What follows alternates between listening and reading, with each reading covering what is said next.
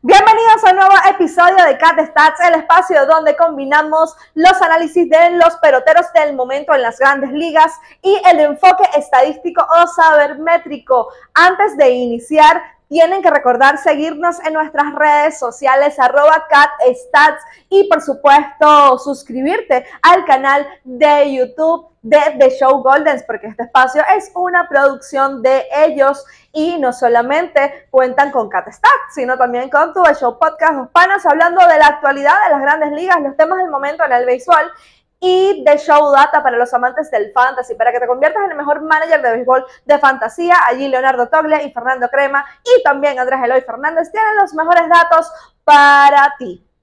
Hoy vamos a hablar de un pelotero que Saben que yo siempre reclamo cuando no tienen la debida atención mediática, porque sí, eh, quizás se hable un poco de él en las redes, pero no lo suficiente para lo que ha logrado desde finales de temporada a nivel ofensivo hasta ahora, hasta lo que va de las grandes ligas. El infielder de los Azulejos de Toronto, Bobby Chet, es el jugador que analizaremos hoy. Desde el mes de septiembre del año 2022 ha sido uno de los mejores bateadores. Y cuando hablamos de esto nos referimos a respaldos de estadísticas avanzadas, específicamente el WRC Plus o carreras creadas ponderadas Plus, saben que siempre la explico acá, estadística índice, todo lo que sea por encima de 100 es bueno porque está por encima del promedio, ya que el promedio es 100, así que si por ejemplo un jugador tiene 150 de carreras creadas ponderadas ajustadas o plus o más, como lo quieran llamar, es 50% mejor que el bateador promedio de la liga. Y la verdad es que en esta métrica, Bobichet ha estado compartiendo lista con Aaron Judge, con Jordan Álvarez, entre otros de renombre, como uno de los mejores bateadores del juego desde el mes de septiembre del año pasado. Y es que estos ajustes le permitieron que no culminara con una mala temporada que ya venía registrando. Y de hecho, desde ese mes de septiembre hasta la finalización de la temporada 2022, eh, pudo registrar un promedio por encima de los 400 puntos y 7 cuadrangulares. Entonces, esto habla muy bien de todos esos cambios que hizo el infielder de los Blue Jays para mejorar. Y la verdad es que como culminó esa campaña, inició la 2023 y ya lo hemos podido notar porque ha destacado en la mayoría de estos primeros juegos de la temporada. Y vamos a, repasar un poco cuáles son esos aspectos a nivel estadístico que mejoró, que reflejan eh, todos estos números, todas estas métricas en el rendimiento ofensivo de Bichet.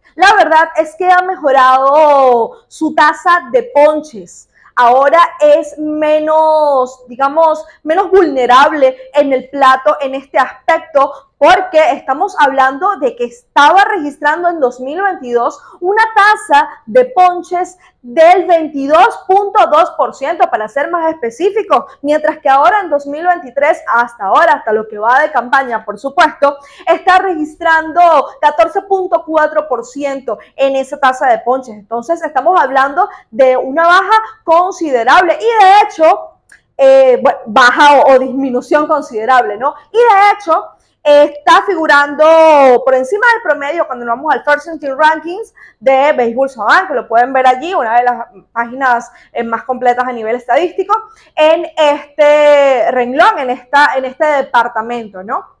Pero es que esta disciplina en el plato no solamente se puede ver en esta taza de ponches, sino que va perfectamente en congruencia con la taza de whiff, que recordemos son swing fallidos. Hace poco lo explicábamos en uno de los videos eh, que estamos lanzando todos los martes y los sábados en la noche. Estén pendientes, donde explicamos una estadística. Y el primero precisamente fue el whiff, que es la tasa de swings fallidos que puede generar un pitcher o desde el punto de vista del bateador, pues la tasa de swing fallidos que él realiza al momento de batear. Y esto también eh, hubo una disminución considerable desde 2022 a 2023 en la carrera de Bobby porque el año pasado registró una tasa del 22 23% años anteriores y ahora es de 19.5%. Y es que también ha bajado la tasa cuando se refiere a picheos eh, o, mejor dicho, cuando está temprano en la cuenta, el primer picheo, el primer lanzamiento, que él siempre se ha mostrado agresivo en, en este aspecto, haciendo swing al primer picheo, comprando desde temprano, pero esta disciplina en el plato que está mostrando Bobby Chet también le ha permitido, eh, digamos, ser más selectivo, ¿no? Incluso el manager de los azulejos lo dijo, está siendo eh, más, más minucioso en la, en la escogencia de los lanzamientos, no es en sus palabras textuales, no es lo que él quiere que le lances, sino lo que él está persiguiendo que le está lanzando para estudiarlo, eh, digamos, de la manera más exhaustiva en el momento que está allí en el plato y poder eh, saber si atacar o no. Y está, estamos hablando de que sobre todo en picheos quebrados es donde está, por supuesto, registrando como la mayoría de los bateadores más whiff, más swing fallidos. Y Bobichat también bajó esto y estamos hablando de 5% en comparación 2023 a 2022. Eh, en la tasa de los swing fallidos a picheos quebrados. Y también es interesante porque a pesar de que se mantenga igual la tasa de eh, whiff cuando se trata de bicheos quebrados en cuenta de dos strikes, aunque está igual a como estaba en su carrera anteriormente, la verdad es que sí pudo bajar también en estas características de lanzamientos la tasa de swings fallidos. Y escuchen esto, en un 7% la disminuyó.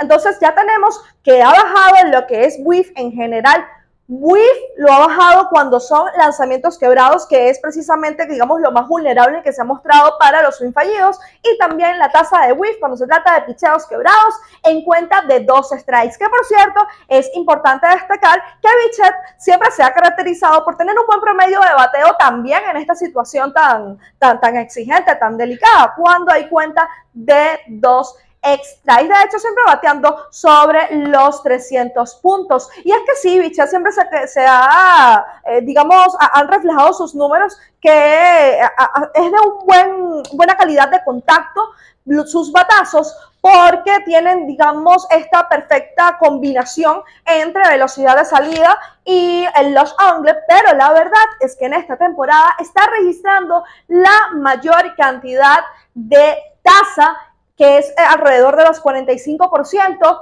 de sus batazos en, perfecta, en perfecto ángulo de, salida, es decir, lo que es los angle, los y lo reflejan estadísticas como el barrel, que pues combina estos dos factores, velocidad de salida buena, suficiente, y el ángulo de eh, salida de los batazos que eh, digamos que tienen una, una perfecta relación a los efectos de generar extra bases en esta característica, Pichet está teniendo la mejor temporada de su carrera porque sí está registrando la mayor tasa de los Anglers en su, hasta ahora, ¿no? Hasta lo que va de la temporada de las grandes ligas en su corta carrera, porque realmente eh, son pocos años. Así que podemos ver ¿no? que, que Bichette está teniendo hasta ahora una gran temporada y va a continuar este ritmo que culminó la campaña 2022. Estamos hablando de que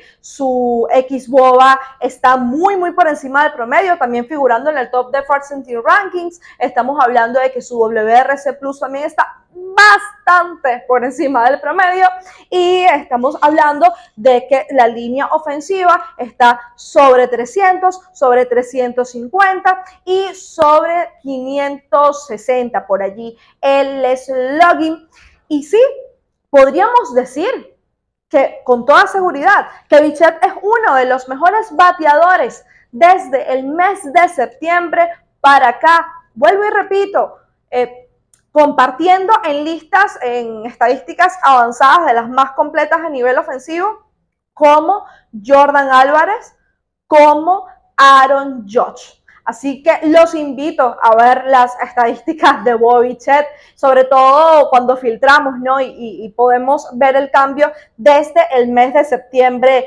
hasta lo que va de la temporada 2023 de las grandes ligas. Bichat siempre eh, ha tenido esta capacidad, ¿no? Para conectar batazos hacia la banda contraria.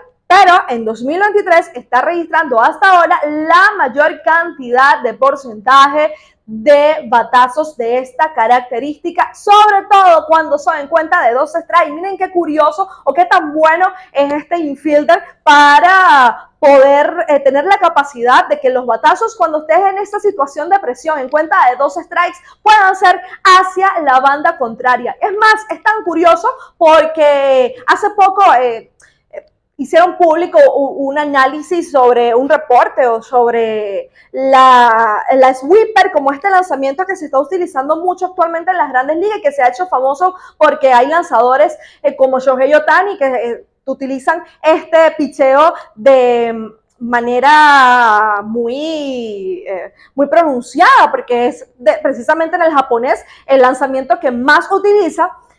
Y eh, cuando hablan allí, dan el ejemplo de Bobby Chet precisamente porque le han aumentado la cantidad de sweepers, ya que este lanzamiento tiende a generar muchos pop-outs, es decir, fly out al cuadro, tiende a generar muchos rodados. En otras palabras, contactos débiles, pero esto no ha pasado con Bichet, así que podemos ver la calidad de bateador que es, pues, eh, a pesar de que le ha aumentado este lanzamiento que quizás está funcionando en promedio, ¿no? En las grandes ligas generalmente, no está ocurriendo lo mismo con él. De hecho, cuando nos vamos a los números de estos contactos débiles, ha reducido la tasa de rodados, ha reducido la tasa de flies y ha aumentado significativamente la tasa de líneas conectadas. Y esto habla muy bien porque estamos hablando de que lo aumentó a de 20, que por lo general es lo que rondaban 20% en las últimas temporadas de él, y ahora está en 34.